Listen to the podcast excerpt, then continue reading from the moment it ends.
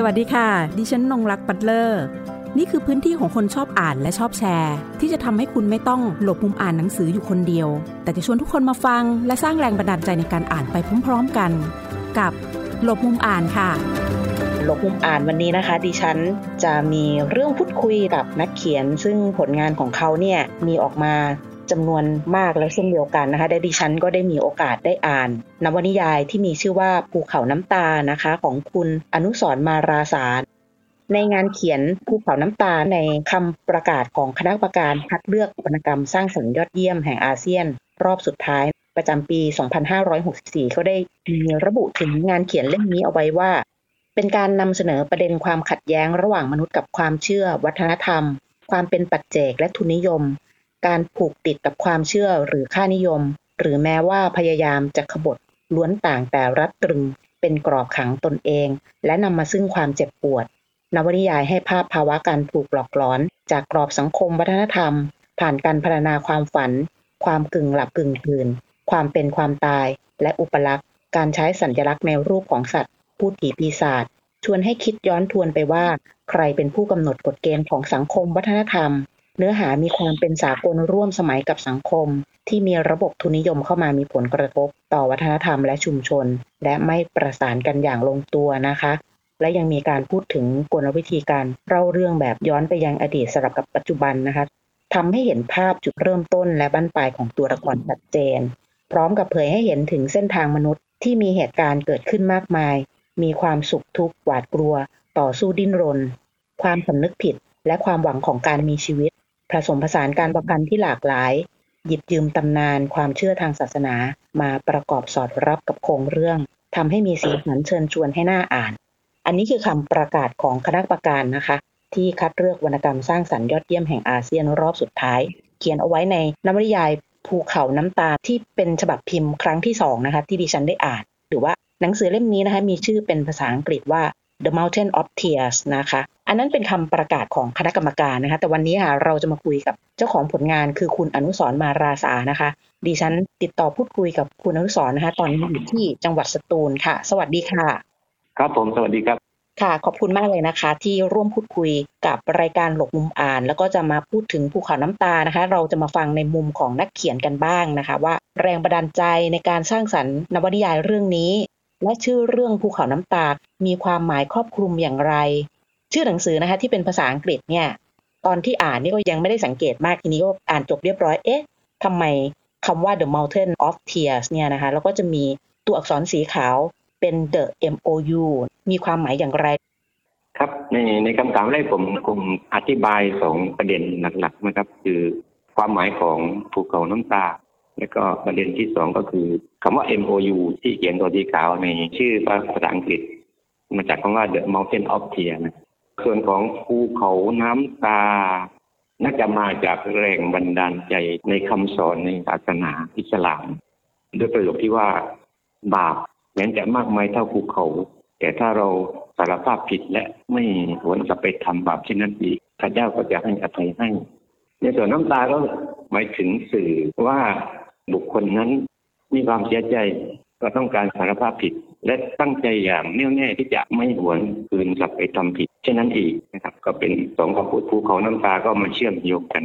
หมายถึงว่าถ้าเราทำผิดก็สารภาพผิดโดยการหลั่งน้ำตา แล้วพระเจ้าจะปลดเปลื้องบาปกรรมที่ผ่านมาให้ครับ ในส่วนของคำว่า MOU นี่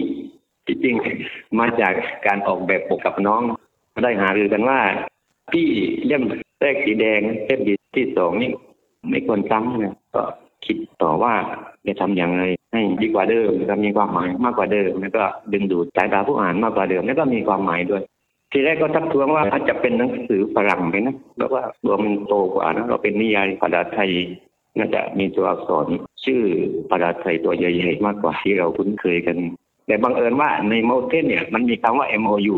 ก็บอกว่าบ้าง MOU นี่มันมีความหมายนะ สำหรับผม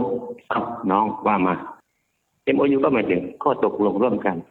ในเรื่องราวของภูเขาน้ำตาก็คือเป็นเรื่องราวของชีวิตรักของหญิงชายรุ่นมีการแต่งงาน น่าจะมีข้อตกลงร่วมกัน ข้อตกลงนี้บังเอิญว่ามันตรงกับพิธีกรรมทางประเพณีของอิสลามก็คือว่าก่อนแต่งงานก็คือมีพิธีนิกะนะนิกาก็คือพิธีกรรมศาสนา มันก็เป็น MOU เหมือนกัน ก็เลยตัดสินใจว่าอะ MOU จัดการได้เลย ทีนี้ในส่วนผู้เขียนเองก็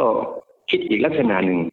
ว่า MOU นี่บางทีเราคนเขียนกับคนอ่านนี่ก็ต้องมีข้อตกลงกันด้วยนะผู้เขียนก็ทุ่มเทงานชิ้นนี้มากกว่าแปดเดือนนะครับทุ่มเทประสบการณ์การเขียนหนังสือก็อยากจะไม่อยากให้เป็นหน้ากระดาษที่ว่างเปล่านะครับ อยากมีสาระมีข้อคิดแง่คิดไปสู่ผู้อ่านด้วยหมายถึงว่า MOU ความหมายที่สองก็คือ ข้อตกลงระหว่างผู้เขียนกับผู้อ่านนั่นเองครับ นะคะก็ได้ทราบความหมายแล้วก็แรงบันดาลใจรวมถึงนิยามของชื่อเรื่องนี้ที่ใช้ชื่อว่าภูเขาน้ำตา ในนิยายค่ะ จะมีการปรากฏคำศัพท์เฉพาะของชาวมุสลิมนะคะ อย่างเช่น ยินเป็นอุปลักษณ์เป็นสัญลักษณ์ในเรื่องนะคะ เพราะว่าเล่มนี้นะคะทราบมาว่าฉบับพิมพ์ครั้งที่สามเนี่ยจะมีการอธิบายพวกคำศัพท์เฉพาะด้วย แต่ว่าในฉบับพิมพ์ครั้งที่สองเนี่ยไม่มีอธิบายตรงนี้ไว้อะค่ะ ครับก็ ประเด็นอิบลิสเจตอนกับยินนี่ผมก็ได้รับคำแนะนำคอมเมนต์จากผู้อ่านอย่างหลากหลายเลยครับเพราะว่าบางคนก็ไม่ได้เป็นเป็นมุสลิม บางคนก็เป็นมุสลิมขณะมุสลิมเองก็ยังงงๆอยู่นะครับผมก็ขอถือโอกาสตรงนี้อธิบายในระยะสังเขปและที่จริงผมเขียนว่าในคำอธิบายกับฉบับพิมพ์ครั้งที่สามค่อนข้างละเอียดนำมานำเสนอตรงนี้ ก็ให้ให้พอเข้าใจนะครับ คืออิบลิสยินเชตอน ให้อธิบายว่า ความหมายก็คือสปีชีส์เดียวกัน เป็นกลุ่มเดียวกัน พวกเดียวกันกลุ่มก้อนเดียวกัน สิ่งที่ถูกสร้างเช่นเดียวกันนะครับ แต่มันมีที่มาที่ไปของชื่อที่ฟังแล้วดูแตกต่างผมจะอธิบายอย่างนี้ ที่จริงอิบลิสก็คือยินประเภทหนึ่งครับที่เคยทำปฏิบัติศาสนากิจอยู่ในสวรรค์รับใช้พระผู้เป็นเจ้าตามตำนานความเชื่อของมุสลิมนะครับ เรียกว่าปฏิบัติศาสนกิจอย่างเคร่งครัดนะครับเพื่อเพื่อจะเลื่อนชั้นนะครับจะอัปเดตไปเป็นมลาอิกัสยกระดับชั้นประมาณระดับเทพประมาณนี้นะทีนี้เรื่องมันเปลี่ยนมาตอนที่ว่าพระผู้เป็นเจ้าได้สร้างนบีอาดัมมนุษย์คนแรกขึ้นมา ให้อิบลิสผู้นี้สวามิภักดิ์คือยอมสีโรราบต่อนบีอาดัมด้วย แต่อิบลิสไม่ยอมเขาถือว่าเขาสร้างมาจากธาตุไฟ ส่วนอาดัมนั้นสร้างมาจากธาตุดินเขามีความสูงส่งกว่า เรื่องอะไรจะไปสวามิภักดิ์นั่นคือความเชื่อที่ได้ร่ำเรียนมานะครับ ซึ่งอิสลามก็ทราบกันโดยพื้นฐานแต่ด้วยลึกหนาบางแค่ไหนนั้นก็ต้องไปศึกษารายละเอียดมันจะมีเยอะแยะมากมายตรงนี้ครับ ทีนี้พระพุทธเจ้าก็ได้ลงโทษอิบลิสว่าฝ่าฝืนนี่ก็ต้องถูกลงโทษให้ตกนรกแบบไม่ผุดไม่เกิดอิบลิสก็ตกลงตกลงแต่นี้ก็แม้ว่าเขาจะหลอกลวงลูกหลานอดัมทุกคนนะครับ ให้ไปตกนรกหมกไหมกับเขาด้วย นั่นภาคสวรรค์นะครับนี้ตัดฉากมาที่ภาคพื้นดิน เพราะว่ามันเชื่อมโยงกับคำว่าชัยตอนทีนี้ถามว่าชัยตอนก็คือชัยตอนก็คือเป็นลักษณะนิสัยของอิบลิสนั่นเองนะครับ ซึ่งตรงนี้ต้องทำความเข้าใจว่าที่ผู้เขียนนำมาเขียนเรื่องราวในภูเขาน้ำตาลมันจะเต็มไปด้วยชัยตอนนี่แหละครับบางขณะก็บอกอิบลิสบางขณะก็ยึดนะครับที่จริงก็เดียวกัน แต่ว่าไอ้ชัยตอนเนี่ยเราเรียกนิสัย ซึ่งท่านไซดาอุมาร์ถ้าเป็นคอลิฟ้าคนที่สี่นะครับในอาณาจักรออตโตมัน ได้กล่าวถึงว่าไอ้ชัยตอนเนี่ยมันมีอยู่เก้าตัวเก้าตน ระดับหัวกะทินะครับผมจะบอกเป็นย่อๆนะว่า มีอะไรบ้างชัยตอนทั้งเก้าตนนี้จะมีแรกก็คือชื่อของเขาคือชาลีตูพวกนี้ช่วยชอบอยู่ในในตลาดให้โกงค่าช่างให้ช่อโกงในเรื่องการค้าขาย ความหมายรวมก็อาจจะการค้าทุกชนิดนะครับ ที่เอาเปรียบเพื่อนมนุษย์ด้วยกันนะครับค้ากับเมกนควรสร้างสินค้าปลอมมันก็อยู่ในไอชาลีตูตอนนี้ คือก็มีหน้าที่ตรงนี้เลยนะ ต่อมาก็วาสีนะพวกนี้ชอบโวยวายส่งเสียงกรีดร้องเรื่องทะเลาะซุกต่อยให้ครับสร้างความเสียหายสร้างความเดือดร้อน แล้วก็อะวานอะวานตัวที่สามที่อะวานไอ้ตนนี้ชอบเข้าไปปั่นป่วนในผู้มีอำนาจผู้มีตำแหน่งการปกครองเป็นหัวหน้ากับลูกน้องผมยกตัวอย่างนะครับ ที่ไม่ให้ความเป็นธรรมแก่ผู้ใต้บังคับบัญชาต่อมาก็พาฟ้า ตัวนี้ชอบให้ชอบดื่มเครื่องดองของเมา มุดรอบชอบดนตรีเป็นอาชีพนะครับ ไม่สนใจอย่างอื่นอืมต่อไปลาฮานและลากุสไอ้สองตัวเนี้ยชอบปั่นป่วนคนทำความดี แต่ละหมาดสักครั้งหนึ่งก็คอยปั่นป่วนให้เกิดการโน่นนี่นั่นจนไม่อยากจะทำละหมาดเป็นต้นนะครับ ซึ่งหมายความว่าทำความดีทุกอย่างก็จะไปปั่นป่วนในหัวใจของเรา ต่อมาก็คือ อัลมาซูดนะครับตัวนี้ร้ายเลยสร้างข่าวลือข่าวหลอกข่าวลวงโกหกใส่ร้ายคนอื่นรักกรรมนะครับเกิดความเสียหายแก่เพื่อนมนุษย์ตัวนี้ชื่ออัลมาซูดตัวสุดท้ายนะครับ อัดดาฮิมนะครับ ไอ้ตอนเนี้ยชายตอนตอนนี้มีแผนกโดยเฉพาะเลยครับ ชอบให้ชีวิตครอบครัวแตกแยกให้ยาให้เลิกรากันไปเลย อย่าร้างกันไปเลย มันเป็นความต้องการสูงสุด ใช่ตอนทั้งเก้าตัวนี้ ถ้าได้ศึกษาเรียนรู้ตรงนี้อาจารย์ ที่จริงแล้วก็เหมือนมนุษย์ทั่วไป รอบๆตัวเราในชีวิตประจำวันไม่เฉพาะแต่มุสลิมครับ ในในตามระบุเล่าถึงเรื่องราวของมนุษย์นะครับมนุษย์ปัจเจกชนทั่วไปนะครับ ทุกชาติทุกศาสนาครับมีอารมณ์ตรงนี้ในความคิดเหล่านี้ แต่ในอิสลามจะชี้เป็นชื่อเป็นหน้าที่นะครับเป็นแผนกไปเลย ทุกคนนะครับจะมีลักษณะอย่างนี้ โดยไม่รู้ตัวอืมหรืออาจจะรู้ตัวนะครับ ทุกคนหน้าที่นี้ไม่หลีกเลี่ยงไม่พ้นนะครับการยุยงยุแย่จากชัยตานมาร้าย ทั้งเก้าตำแหน่งเก้าลักษณะเก้านิสัยตรงนี้นะครับแม้กระทั่งตัวผู้เขียนเองหนังสือเล่มนี้เองผมก็ไม่ได้วิเศษวิโสมาจากไหนเป็นปุถุชนคนหนึ่งนะครับบางขณะชัยตอนก็มาครอบงำเช่น คิดจะปรักปรำเพื่อน แค่คิด ผมก็ลุกขึ้นปฏิบัติการเลย จะโกหก ผมคิดแล้วก็พูดโกหกเลย นั่นแหละผมก็เป็นชัยตอนที่ชื่ออัลมาชูดทันทีนะครับ โดยทันที ทีนี้พอมาเขียนนิยายเรื่องนี้ผมก็สร้างอุปลักษณ์ขึ้นมาในแต่ลักษณะบทบาทของตัวละครนะครับให้มันฟิ้วไปตามเรื่องที่นำเสนอมาจากต้นจนจบนะครับ ก็ให้โผล่ออกมาในลักษณะต่างๆกัน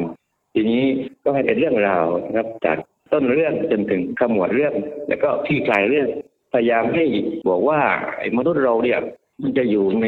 การต่อสู้กับโลกภายในอยู่ตลอดเวลา ความจริงของผมที่จะเขียนเรื่องนี้ก็อยากจะเขียนว่าให้ผู้อ่านเนี่ยดึงผู้อ่านไปไปพบกับชีวิตปกติก่อนก็เหมือนชีวิตทั่วๆไปนะครับที่ผมเฝ้าสังเกตดูมันดูธรรมดานะเช่นชีวิตครองรักครองเรือนกันเนี่ยแต่พอสักพักมันจะเริ่มไม่เหมือนเดิม ผมจึงมีโลแกนตอนปกครองจะมีคำว่าอ่าวันที่รักเริ่มต้น วันที่รักจืดจางและวันที่รักสิ้นสุด ก็ทุกคนจะต้องเจอกันในในในลักษณะนี้ไม่ไม่ช่วงเวลาใดเวลาหนึ่งในเรื่องบริบทสังคมนะคะที่ปรากฏในเรื่องเนี่ยมันปรากฏทั้งเรื่องของสภาวะทางเศรษฐกิจเทคโนโลยีนะคะ ในประเด็นเรื่องซุบซิบนะคะทำไมถึงเลือกเล่นกับความอยากรู้อยากเห็นของคน และการนอกใจการละเมิดประเวณีหรือว่า love affair มาเขียน ซึ่งค่อนข้างจะเป็นเรื่องที่ละเอียดอ่อนนะคะ ครับในถึงข้อนี้ผมก็สะอึกเหมือนกันว่าจะเริ่มต้นจะอธิบายอย่างไร อาจจะเป็นประสบการณ์ที่เกิดจากการอ่านหนังสือเยอะๆดูหนังด้วยผมชอบดูหนังสังเกตดูว่าทั้งมันเหมือนกับว่าทั่วทุกชาติทุกภาษาเรื่องราวเหล่านี้มันที่นักเขียนสร้างเรื่องราวขึ้นมามันจะมีไอ้ลักษณะไอ้ความมันส่วนรับกับความอยากรู้อยากเห็นของปัจเจกของมนุษย์ทั่วๆไปนะครับ แต่นักเขียนเขาก็กล้าพอที่จะนำหยิบยกขึ้นมาในแง่มุมไหนมาสร้างเรื่องราว ในส่วนตัวผมก็อยู่ในสังคมเล็กๆในในในภาคใต้ครับ ซึ่งเสียงชุบชิบเหล่านี้ก็มันไม่ได้แตกต่างจากสังคมดาราในกรุงเทพในฮอลลีวูดนะครับ เขียนก็สนุกสนานเขาเรียกปัสซิดนินทาทำอะไรก็มีนินทากาเลฉันมีเรื่องราวมาบอกเธอนะเธออย่าบอกใครนะ บอกต่อกันไปทั่วทั้งบ้าน ดยเฉพาะเรื่องราวที่ไม่ไม่มีความเป็นจริงบางเรื่องเอาไปพูดจึงเป็นเรื่องจริง นั่นเป็นประการหนึ่งที่ว่าถ้าจะเขียนนิยายต้องมีเรื่องราวอย่างนี้เข้ามาเขียนอย่างน้อย อันดับแรกดึงนักอ่านให้มารับรู้ก่อน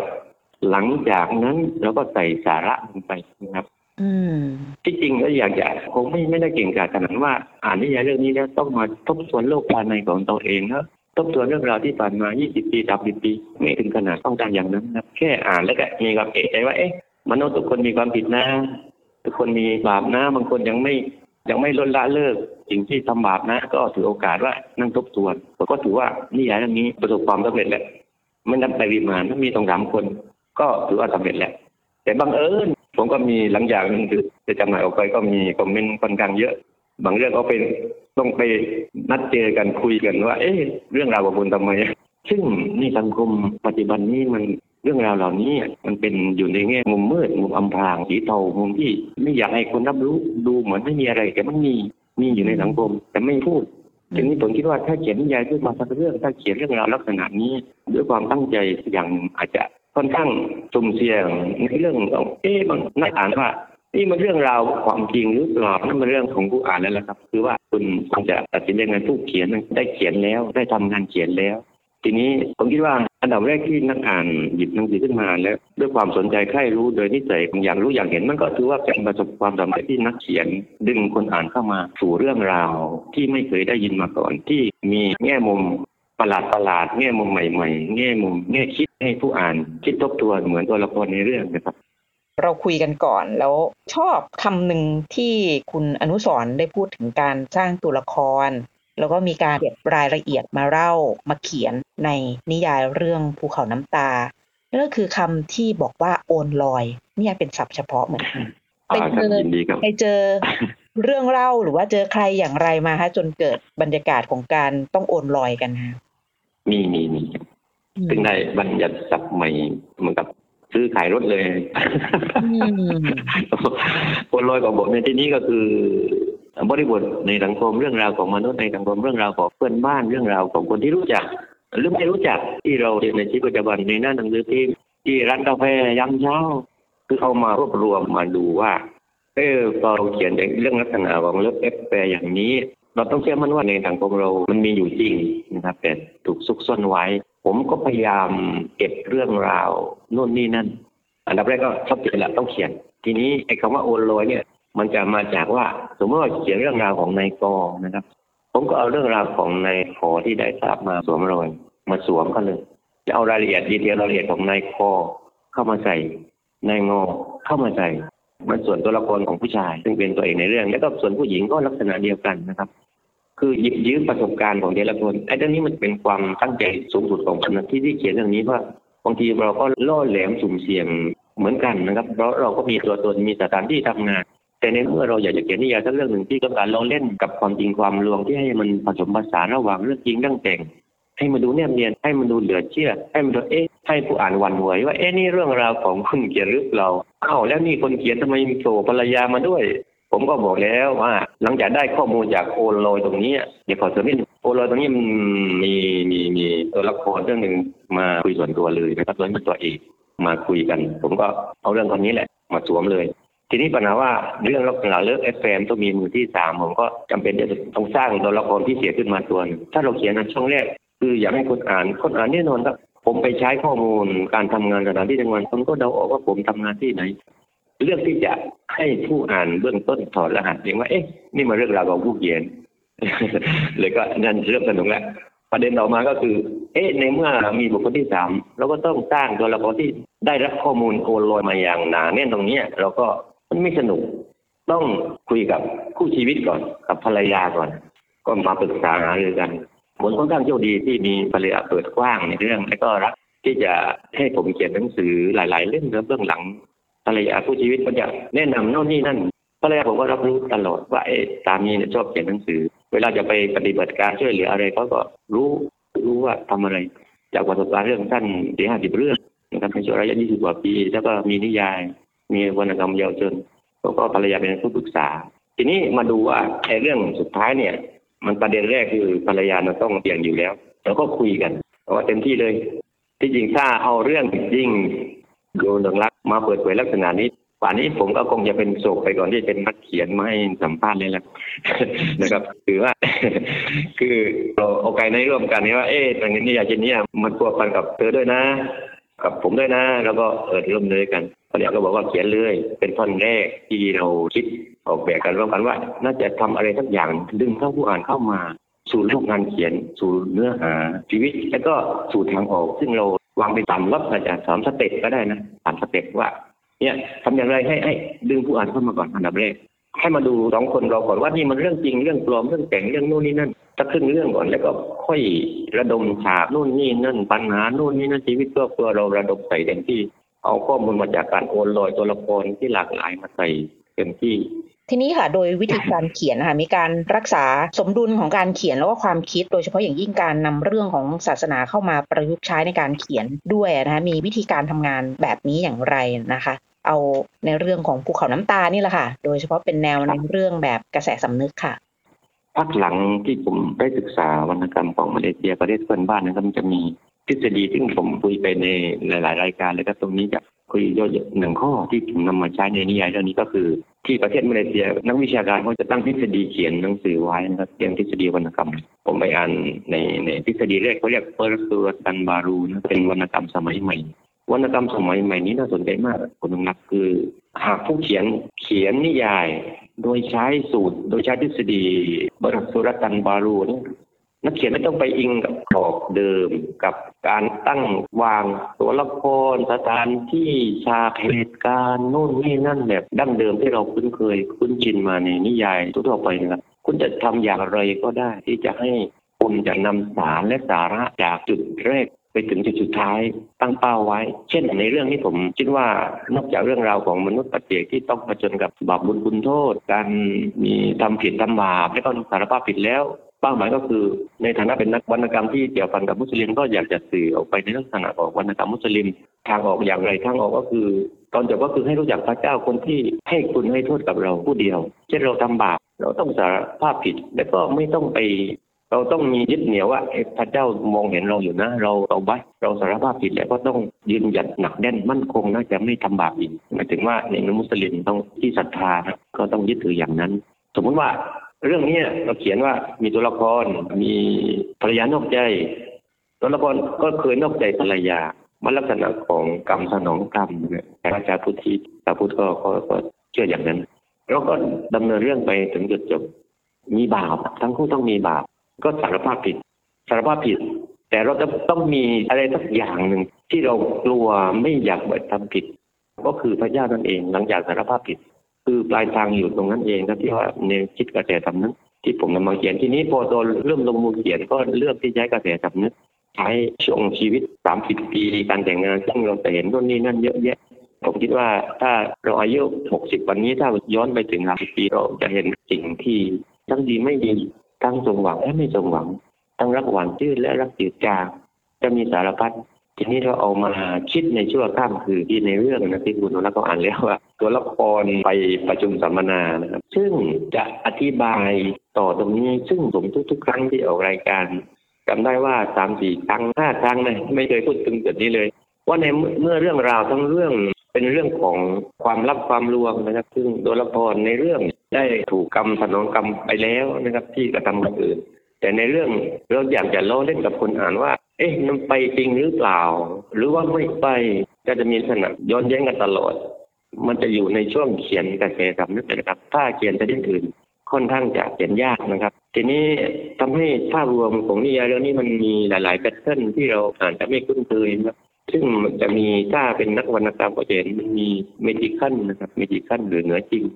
และขนบก็มีนะครับ มีแฟนตาซีก็มีครับผมก็นำมาใช้ ภรรยาคนนี้ว่าเอ๊ะมันต้องหลากหลาย ถือว่ามันเป็นเรากับทดลองกับสิ่งรูปแบบใหม่ๆนะครับที่ว่าที่ผ่านมาไม่เคยเขียนในลักษณะนี้ ทีนี้กระแสสำนึกก็ดึงเรื่องให้ที่ผ่านไปผ่านมานะครับ วิธีคิดของมนุษย์มันจะสวิงไปมามันไม่ไม่นิ่ง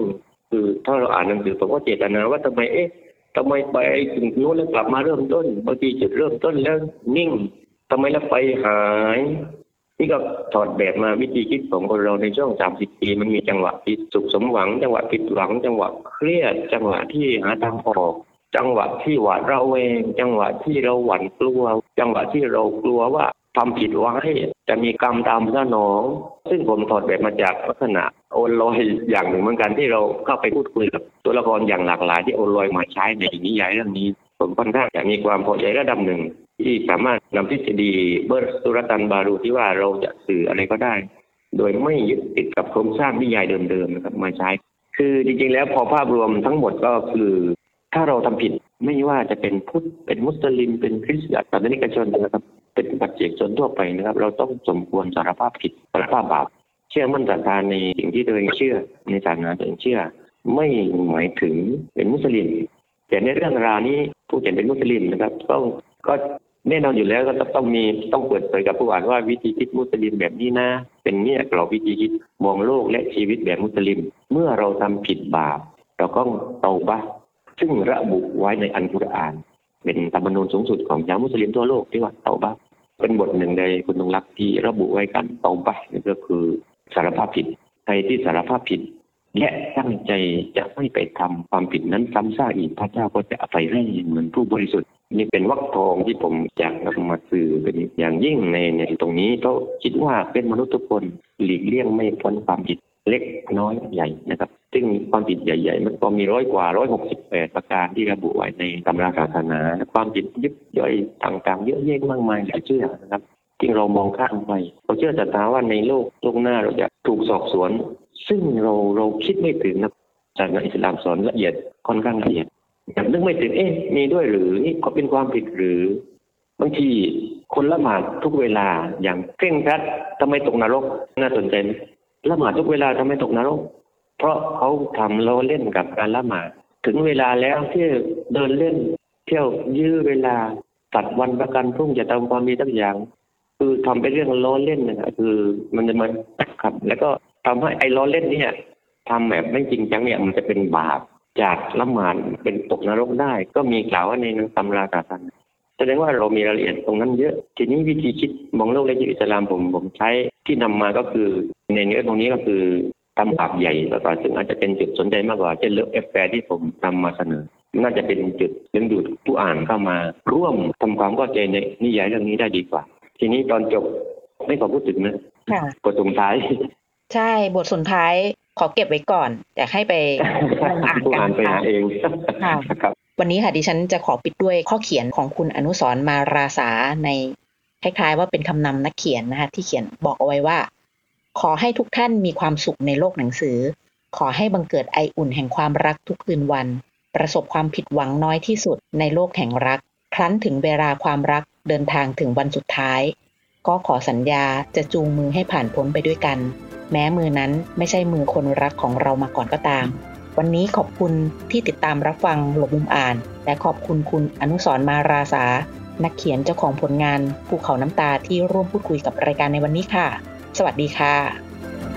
หากมีหนังสือดีๆ ที่อยากมาแชร์กัน มาบอกกับเราได้นะคะ แล้วกลับมาหลบมุมอ่านด้วยกันค่ะ